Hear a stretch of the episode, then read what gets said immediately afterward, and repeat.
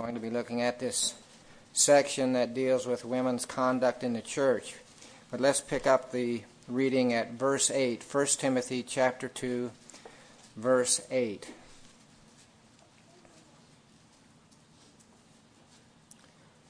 Therefore, I want the men in every place to pray, lifting up holy hands without wrath and dissension. Likewise, I want women to adorn themselves with proper clothing, modestly and discreetly, not with braided hair and gold or pearls or costly garments, but rather by means of good works, as befits women making a claim to godliness. Let a woman quietly receive instruction with entire submissiveness, but I do not allow a woman to teach or exercise authority over a man, but to remain quiet. For it was Adam who was first created, and then Eve. And it was not Adam who was deceived, but the woman, being quite deceived, fell into transgression. But women shall be preserved through the bearing of children, if they continue in faith and love and sanctity with self restraint. Well, after exhorting the men in every place to pray, he gives some particular exhortations to the women in the uh, congregation there at uh, Ephesus. And we kind of outline them this way. Verse 9 and 10 deal with women's dress and their deeds. Verses 11 and 12 have to do with their demeanor and deportment in the assembly. 13 and 14, verses 13 and 14, give Paul's theological foundation for the position that he's presenting. And then in verse 15, you have somewhat of a summary, a summary statement concerning the lifestyle of a woman. Now, some of this just a little review because it's been a while since we looked at this section. Concerning dress, Paul says that women should adorn themselves in an adorning manner. They should avoid showy or flashy or costly or immodest apparel. Uh, more importantly, they should realize that the best adornment is having a reputation for good works. A discreet self restraint, a humble willingness to serve, a holy walk. These are the things that the Bible teaches give a radiance and a beauty to a woman which no outward apparel can possibly give. He then goes on to show another aspect of the lifestyle that befits a woman making a claim to godliness their conduct in the gathering of the church. So, this brings us then to surely what is one of the most controversial and in some ways most difficult sections of this letter.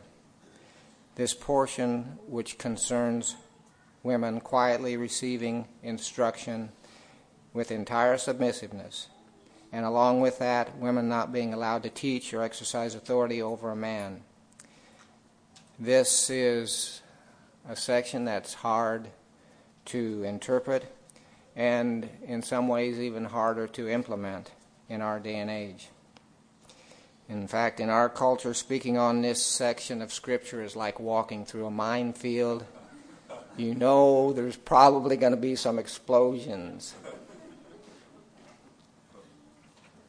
Uh, actually, I looked this verse up, this section up in uh, on the internet, which you know you get a diversity of thought when you get on the internet.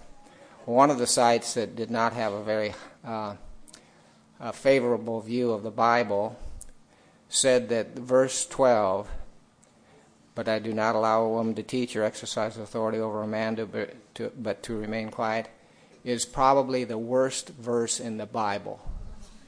So here we go. Uh, uh, Actually, that's why last time I spoke, I tried to give some background uh, in the to the culture and the setting, and we'll do that a little bit more this morning.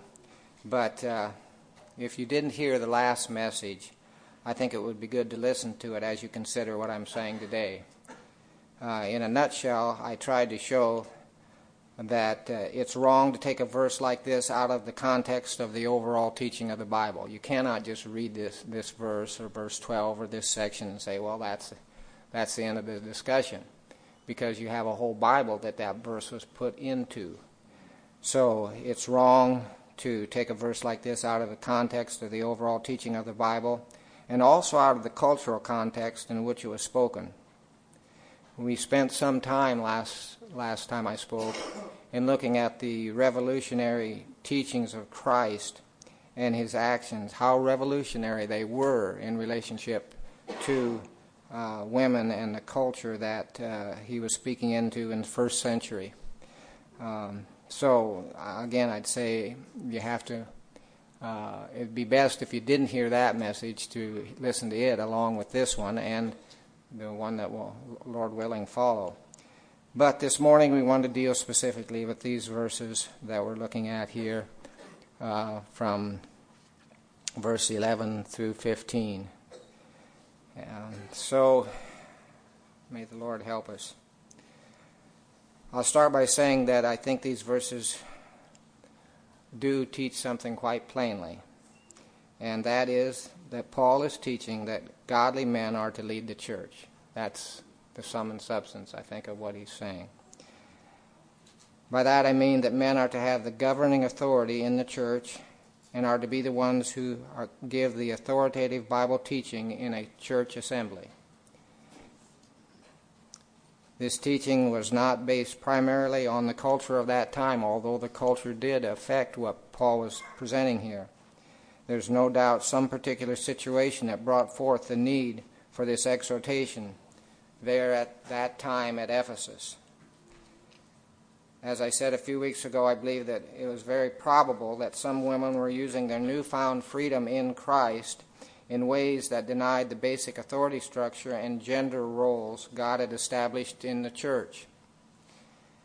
These women were misunderstanding and probably misusing their new covenant, covenant spirit giftedness. We looked at some of those verses in Acts talking about how the Spirit would come upon your sons and daughters and they would prophesy. This new freedom and empowerment in Christ for women drew large numbers of women into the early church. One historian put it this way One of the reasons that Christianity grew so quickly in the first century after Christ was that it was so appealing to women. Now, you know, reading these verses today, you'd say, how could that be? But you have to put it in the context, you see, of what the, the situation that Paul was speaking into. Uh, here was a religion that taught that men and women were equally made in the image of God. That was radical men and women equally made in the image of God, equally redeemed in Christ. Also, women saw that the Christian, the Christian church was a gathering of people built on love, not on selfish power and worldly status. They could see that amongst this, these gatherings of God's people. From the historical records of this time, we know that human sexuality had run amuck in the Greco Roman culture, and also male female relationships were very unrighteous.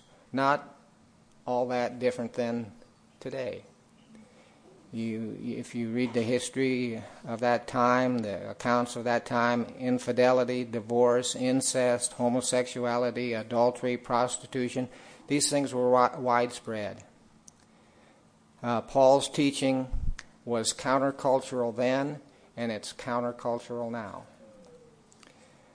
So, the external cultural events confused the new converts to Christ, and apparently some women thought that equality and redemption in Christ negated all role differences. There's people that teach that today. This misunderstood, this misunderstanding of their new freedom in Christ um, led them to think that there was no distinction between male and female leadership roles in the family, in the Christian family we're talking about, and in the church. So Paul wrote these words to Timothy to help him to deal with that situation in Ephesus at that time. But the basic teaching of Paul the teaching he gives here is what you might call transcultural. It goes beyond just one particular culture. It goes beyond the situation there at Ephesus. It's something that we need to take heed to today. The way we know this is because of Paul because Paul appeals to the creation account in Genesis to justify his teaching. See what he does in verse 13? He gives, he gives his teaching and he says, The reason is, for it was Adam who was first created and then Eve. And it was not Adam who was deceived, but the woman being quite deceived fell into transgression. So, what I'd like to do today is just deal with these last three verses. Then we'll go back and get 11, verses 11 and 12 next time I speak, hopefully. But to deal with Paul's justification or his foundation for what he was teaching in the first two in verses 11 and 12. The first reason Paul gives for male leadership in the church is that Adam was created first and Eve was created later. Why is that important? I mean, the animals were created before Adam was, so maybe the animals should rule. That, that, I don't think that's the idea here, uh, just the idea of being created first. It's not simply that Adam was created first, but the fact that Eve was made later to be a complement and a helper to him, which I think was the important point. I mean, people knew the account. When Paul said uh, it was Adam who was first created, then Eve. They knew very well those first chapters of Genesis. So, Eve was made to be a complement and helper to him. And I think that's really the important point. As it says back in Genesis, then the Lord God said, It was not good, it is not good for man to be alone. I will make him a helper corresponding to him. So man was made, Adam was made, but he said, and everything he pronounced good, but he said, here's something that's not good. This, this guy needs a helper. Uh, he needs someone corresponding to him. So God gives his commands to Adam and Eve and gave Adam a companion to help him carry out these commands. This order of creation, then, is very significant to Paul. It shows that Adam was to have a leadership role, and Eve was created to be Adam's complement or companion, helper. She was made from him, remember, taken from his side, to be at his side, to help, to help compete, complete him, and to help him complete God's work in the world as they function together as a unit, the two shall become one, one flesh. As they function together as a unit, each in their proper role, they would fulfill God's commands and bring glory to Him. So, I think this is what Paul's thinking about here in verse 13 the fact that Eve was made as a helper. But we must be careful, careful about how we understand this word helper. Some might think that being a helper is an inferior position, as if women, the woman was made to be a servant to do whatever the man commands. That's not the idea at all. This word helper, in the Hebrew, it's E Z E R, Ezer, I think is how it's said. It occurs 21 times in the Old Testament and does not have at all the idea of inferiority. In two instances in Genesis, Ezer refers to the woman Eve. In 16 of the 19 other instances the word is used, it refers to God. So you know it doesn't have any inferiority type thing associated with it. Uh, here's an example. This is uh, Deuteronomy 33:29. Blessed are you, O Israel, who is like you, a people saved by the Lord he is your shield and helper. Azer, same word. He's your helper and your glorious sword. So the term cannot be said to represent some kind of secondary, inferior position. If nothing else, we should glean from this that men need a lot of help in carrying, in carrying out God's commands to Paul, when men are functioning as a teaching and governing as teaching and governing authorities in the church. They are reflecting the character of manhood that God intended uh, for them to have. And women should be reinforcing and uh, supporting men as they seek to take up their responsibility of loving leadership in the church. I think that's the, the flow of, of what Paul is saying here. But back in the Genesis account, we also find out that men and women did not function in their intended roles because Eve was deceived and Adam willfully followed her into sin. That's what he brings up next in verse 14. It was not Adam who was deceived, but the woman, being quite deceived, fell into transgression. So that's the second reason that Paul brings up that there should be male leadership in the church. And this is a difficult verse to know for sure what Paul means. Many godly commentators disagree on how to interpret this verse, and also the one following in verse 15. Of course, the easiest interpretation is that women are more susceptible to deception and therefore should not be leaders or teachers in the church. And that is the view that some people put forward. The problem with this view is that men are also very prone to de- deception. Uh, the whole world lies in the power of the evil one. People are deceived, men and women. Another problem is that Paul, in other scriptures, allows women to teach other women and children and to prophesy in the church, which seems unacceptable if women are especially prone to deception. If they're not, if they can't teach because they're prone to deception, they shouldn't teach other women or children or be able to prophesy in the church. So that's a problem with that way of viewing it. So I don't I don't really think that's what Paul is hitting at here. And there are two other main views that are put forward in relationship to verse 14.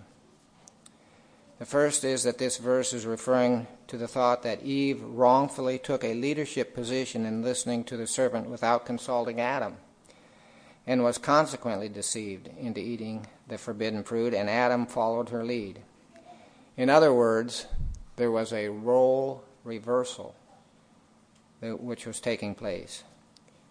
She led when she should have followed. Eve was deceived not because she was so prone to deception, but because she took the leadership position that belonged to her husband. So Paul would be warning that the tragic results, he would be warning of the tragic results that would result or come about when people abandon God's roles for men and women. So, this role reversal should not be allowed in the church or in the Christian family. That's a possibility of what he's saying there. The other position, which is often presented, is that this verse refers to the woman's kinder, gentler, nurturing nature, which makes her less likely to draw a hard line when someone is teaching error and when relationships need to be broken off. This view would say that in general, women are more relational and accepting than men.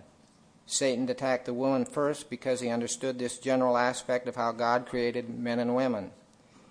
Here's how one commentator put it God gave man, in general, a disposition which is better suited for teaching and governing in the church, and God gave woman, in general, a disposition inclined towards relational nurturing, a relational nurturing emphasis that places higher value on unity and community in the church. Both emphases are, emphases are needed.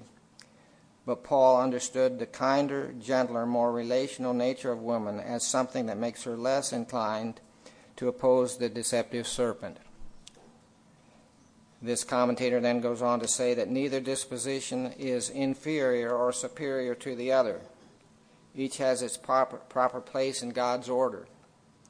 Since God created men and women to be different from one another, it's inevitable that men will be that women will be better at some things in general he's talking about than men and that men will be better at some other things. Again, this is kind of a general statement. Uh, to take a physical example, men by and large will be better pro football players than women. And women will be better at nursing and nurturing a baby. Just kind of a physical aspect of what is being uh, presented here. Well, you can probably think of some of the objections to these various interpretations, and I can too. And I'm not sure which one, if any, is correct. I said this was a difficult verse. Uh,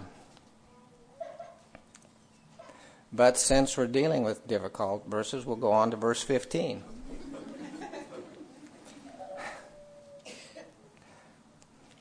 But women should be preserved through the bearing of children if they continue in faith and love and sanctity with self restraint.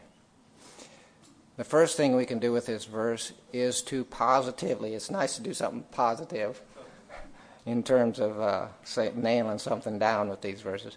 We can positively rule out what it does not mean. Okay? That's because we know that Paul, what Paul teaches concerning how a person is justified by faith in Christ we can be sure that Paul is not saying that women will be justified or have their sins forgiven because they bear children. We know for sure because we understand the, the teaching that Paul had related to justification by faith.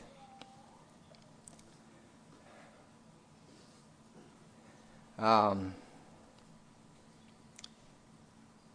besides the fact that we that this view would go against Paul's teaching related to justification. Um, it would also mean that a single woman or a childless married woman aren't saved, which, of course, makes no sense. Uh, to give birth does not produce the new birth.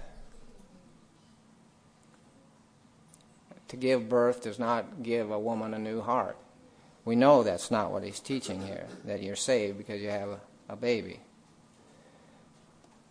Paul is using the term salvation here not to refer to initial conversion and justification, but to living the Christian life. That's how he's using the word salvation. Uh, he's using it in a very similar way to what he uses it in Philippians chapter 2 when he says, Work out your salvation with fear and trembling. He's talking about the ongoing salvation that takes place as we daily walk in obedience to Christ. So, what does this verse mean? Here are some of the possibilities. One interpretation is that this verse is not referring to eternal salvation but it is simply a promise to women that they will be brought safely through the process of childbirth. Even though Eve was deceived in sin and God said that he would greatly multiply the pain in childbirth, nevertheless, women will be brought safely through the difficulties of bearing a child. The problem with this view is that many women, even godly women, have died in childbirth. This was especially true in the past. I read one estimate that at the time that this verse was written, one out of three women died in childbirth. So that really doesn't seem to fit too well. Another view, which is more common, is that women will be saved by means of the one great childbirth, the birth of Christ. In this view, Paul is thinking of the fact that childbearing, uh, thinking of the fact that the childbearing capacity of women brought the Savior into the world. Well, you have to, you know, kind of do some leapfrogging in your thinking for that, which is why uh, one writer put put it like this. He said, if this was the writer's intention, if this was Paul's intention, he could hardly have chosen a more obscure and ambig- ambiguous way of saying it. In other words, he's saying, that was really way out there. Uh, nevertheless, it has been put forward because Paul could have been thinking of the promise of Genesis 3:15 that the seed of the woman would crush the serpent's head. See how that fits in? Paul could have been thinking back to that Genesis account. Mary's child would destroy the works of Satan. Though the woman was deceived by Satan, women would nevertheless be the vehicle by which the Savior is brought into the world. So maybe there's some merit to that position. The most common view, and I think the one that makes the most sense, is that Paul is simply saying that being obedient to the various tasks and roles that God has called women to, as they're obedient to those things, they will be working out their salvation.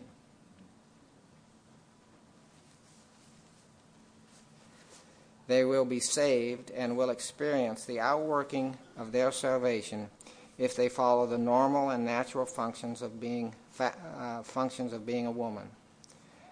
Rather than thinking they should take a position of leadership in the church, they should embrace the privileges and duties of womanhood, which is, in general, exemplified by, by childbearing.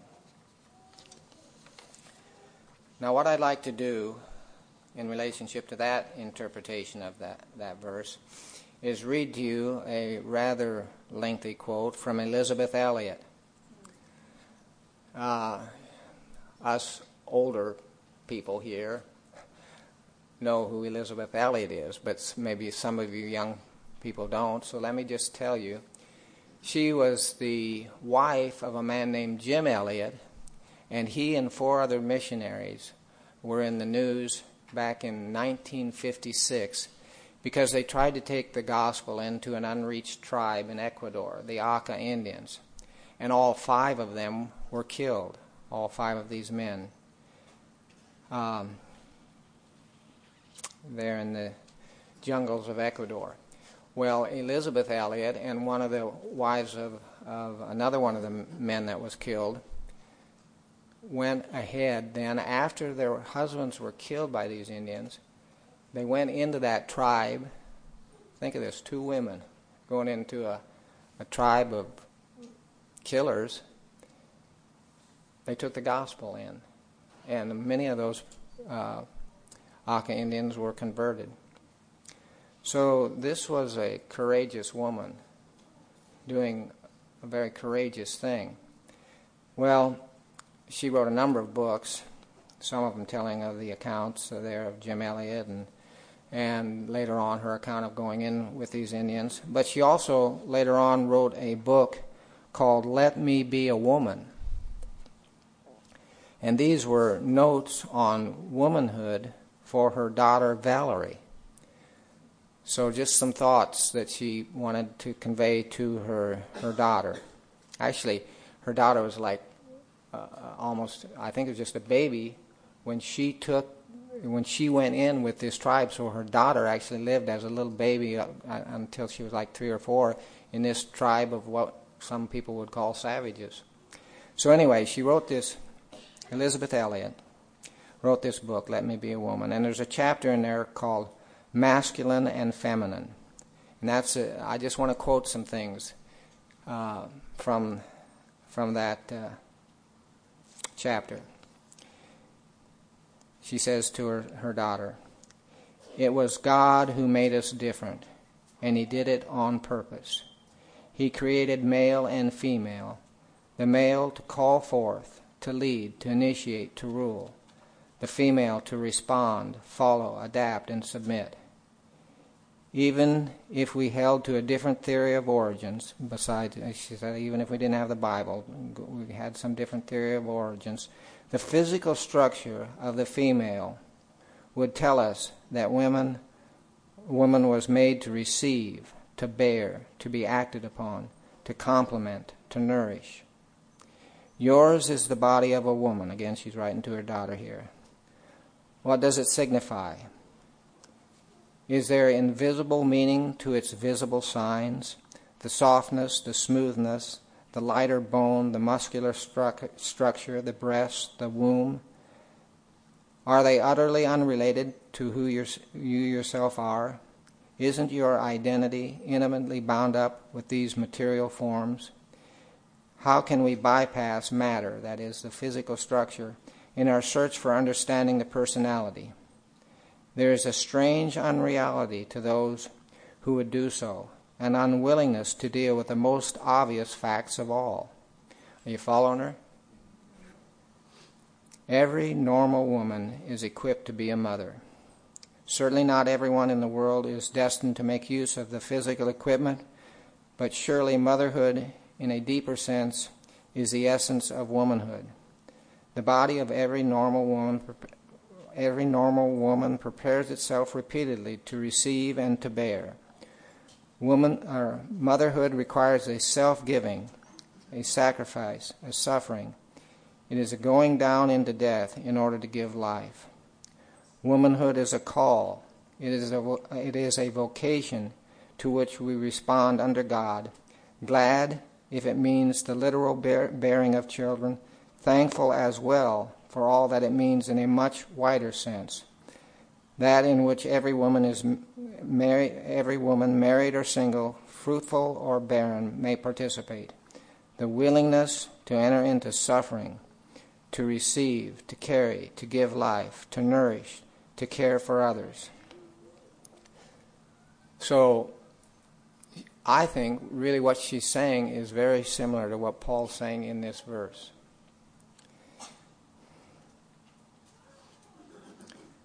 Women shall be saved through childbearing if they continue in faith and love and sanctity and self restraint. Women who live out the roles God has given them will experience the outworkings of salvation in their lives if they continue in faith and obedience. Of course, this is not the only thing that women can do but it's one of the main roles that God designed her for, so that humanity could be fruitful and multiply. Just as a little aside here, let me say that I think this is where some of the modern feminists go astray. It's not that the, there's not a lot of valid things they've brought up against how these verses have been taken wrongly. There's many things that they, they've seen as the injustice and uh, abuse that comes by taking these verses wrongly. But it, often what's presented does not allow a woman to be uniquely feminine. That's why that's why Elisabeth Elliot titled the book "Let Me Be a Woman." Much of the uniqueness and beauty of womanhood is lost when you try to teach that men and women are virtually interchangeable. God didn't make it that way. It also brings, if you try to take that position of interchangeability, that there's no distinct roles, it will bring confusion and chaos to a society, and that's what's happening to our society right now. Uh, I could mention many examples of that, but I think you're aware of them. On the other hand, it is important to remember that women have many more possible roles that are, that are very important uh, other than being a mother. If you read Proverbs 31, uh, where a kind of ideal woman is described, remember this one guy said, I'm looking for a P 31. and he wasn't looking for some kind of airplane. Well, anyway, the woman that's described there is certainly not a weak woman that never leaves the house. Elisabeth Elliot wasn't like that either. Um, what, what do we see there? She looks well to the ways of her household and does not eat the bread of idleness. She takes care of the needs of her family, which has to do with motherhood. But if you keep reading, you also see that she cares for the needs of the poor. And she maintains her own business, and from her earnings, she buys land and plants vineyards. So this is, you know, a very active presentation of some of the various roles and and uh, occupations, things that can involve uh, a woman. She is wise and strong and dignified with a joyful attitude towards life. The heart of her husband trusts in her, and she is praised by him and by her children, who appreciate her hard work and industry in many different areas. so, there is a wide range of activity for godly women, a woman who fears the Lord. And that's true also in the church. Next time, Lord willing, we'll try to understand verses 11 and 12 in more detail, how they were implemented in the New Testament church. And hopefully we'll see that some of the, we'll just look at some of the many important roles that godly women filled and could fill uh, in the church, including situations where women taught men and uh, some others, I think, surprising things that you you would never get if you just read these few verses in First Timothy. So uh, I'll stop there, but. Uh, this is to be continued. We have to, you know, I'm taking a long time on just a few verses here because I think they're so important in our day and age to come to a right understanding of this. There's been a lot of wrong done and wrong uh, presentations of these verses. They've been used in wrong ways. So it takes time to really flesh out and fill out the, the broader biblical pr- presentation that we need to understand when we read a verse, these uh, section like this.